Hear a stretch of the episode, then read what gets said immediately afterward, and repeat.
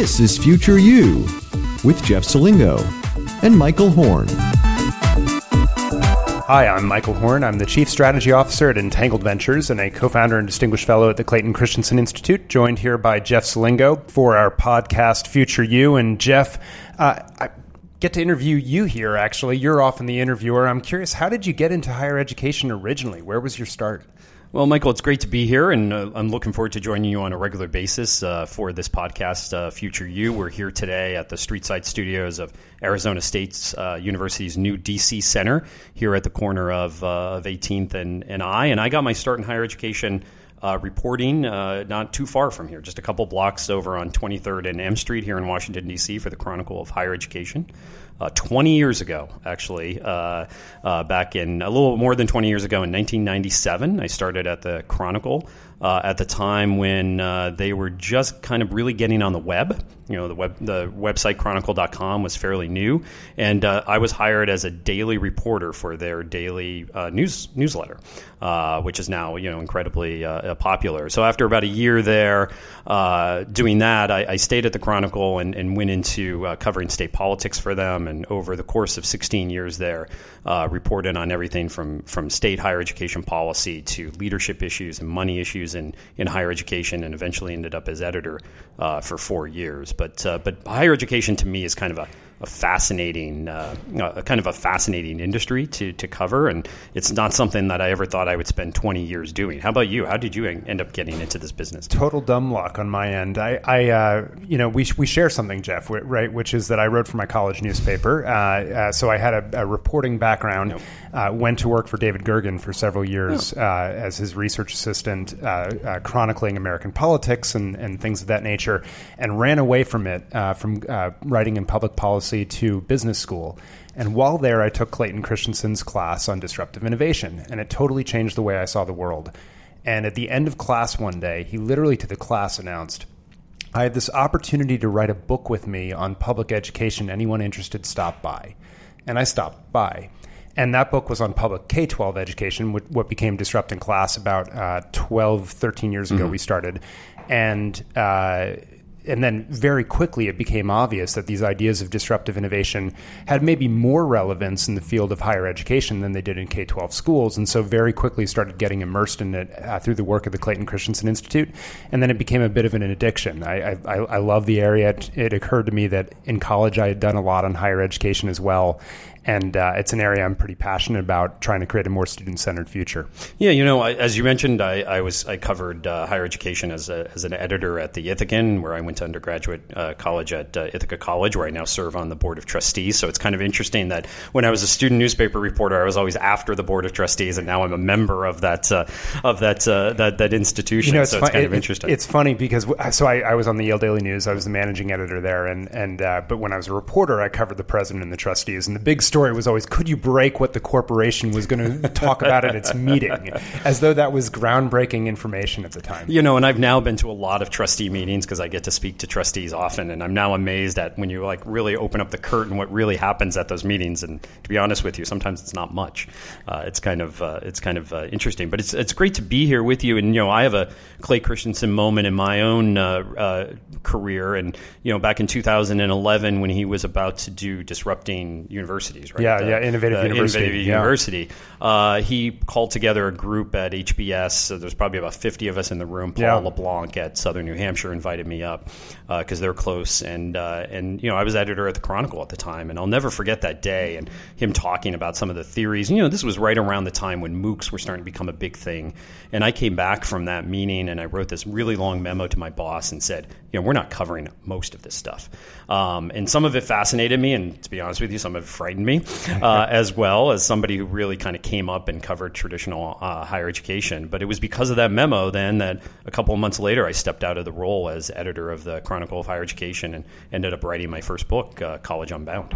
So, Jeff, I'm curious, what's something outside of your LinkedIn profile then? We're starting to get a sense of Jeff, the professional, but as we start to go down this journey together on Future You, I think I and the listeners would love something outside of your LinkedIn profile about you that uh, we'd love to know. Well, believe it or not, I don't work all the time. I have a great family uh, here in uh, in Washington D.C. I have two daughters who I absolutely love: uh, uh, Hadley, who's eight, and, and Rory, who's six. And and part of my passion about higher education is what's the future going to be for them, right? What it's going going to be uh, going to be like.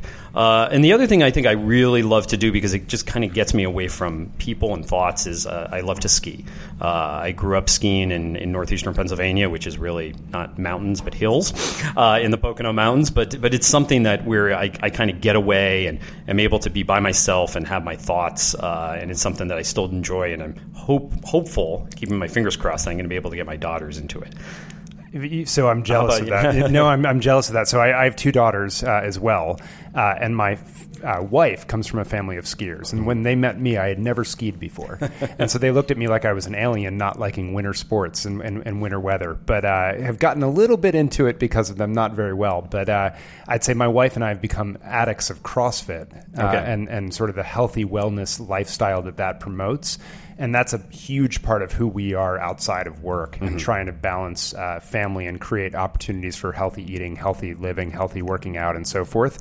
Uh, that infuses everything in our in our lives, and so that's something you won't find on my LinkedIn profile, but it's a pretty big uh, way I see the world. Well, we're going to have to talk about how we could get the presidents and other senior officials fit, right, uh, in terms of their crazy schedules when they're on planes all the time and, and everything else. But it's going to be great to be joining you in this uh, in this journey uh, of future you. We're going to be uh, talking to interesting people who are shaping higher education. We're going to be tackling a lot of different topics. You know, higher education is kind of a, as we said earlier, a kind of a fascinating industry. We're going to be talking about admissions and finances and uh, and pedagogy and uh, technology, which I know is a, a topic that you're uh, you're interested in, and also alternative credentials and and alternative markets for for higher education. What are you most what are you most interested in trying to tackle in this? So what's what subject do you think is going to be uh, is going to be something that is going to resonate with listeners, or something that you think we're going to kind of kind of come back to often? I, I think the future of liberal arts colleges yeah. is going to be huge, and I think I mean that in multiple dimensions. Right? You can imagine both the curricular relevance for today's society. That's a big question a lot of people have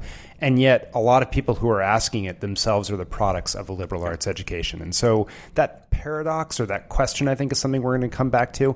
And then the corresponding piece of it is the business model for a lot of those institutions that have been staples of not just their communities but the American democracy, yep. quite frankly.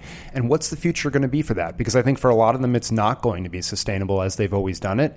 And yet, higher education has had this enormous capability of adapting over time. So, what's higher education going to look like uh, from a business model perspective, and who are the institutions 20 years from now? You know, what's interesting about that, Michael, is that most people say, uh, you know, well, we're not really, you know, respecting the history of, of higher education. And in, in, the recent months, I've been really looking back at the history of American higher education in particular. And what's interesting to me is that the period that we're in now is very similar to a period in American higher education right before the American Civil War and the decades before that, right? You know, Yale in 1826 came out with a report saying, you know, defending the liberal arts against all these new institutions institutions that were growing up to basically teach people how to become engineers and uh, and other types of professions, you know. And then in the middle of the Civil War, President Lincoln signed the Morrill Land Grant Act, which created the land grant institutions, which really focused on you know mechanized farms and factories and teaching people how to get ready for those. So you know we've been having this debate between kind of the professions and the liberal arts for a very long time, and and it's really interesting to me how back in the you know the 1840s and 50s and 60s people were approaching that change with a lot of optimism and it was a challenge to them and they're really excited about starting new institutions and new ideas. And now when we talk about this people approach it with fear right? And they're they're afraid of what they have changing. And it's just really interesting on how uh, American higher education approached it back in that period and how they're approaching it now and why that is. Why do people feel this is such a threat yeah, I think it's going to be that entrenchment uh, uh, mindset. Uh, digging deeper into that is going to be fascinating. And I think talking to the leaders and the faculty members and alumni, even of a lot of these institutions who are seeing them go through these changes or fight these changes, to get inside their psyches and understand why and what they're trying to drive toward, I think is going to be fascinating. And so I'm really looking forward to launching this podcast and uh, bringing some fascinating interviews and conversation uh, between the two of us that I hope uh, enhances those interviews uh, as we embark on this uh, journey of Future You. It's going to be a lot of fun. So we look forward to you joining us on a regular basis for Future You. Thank you.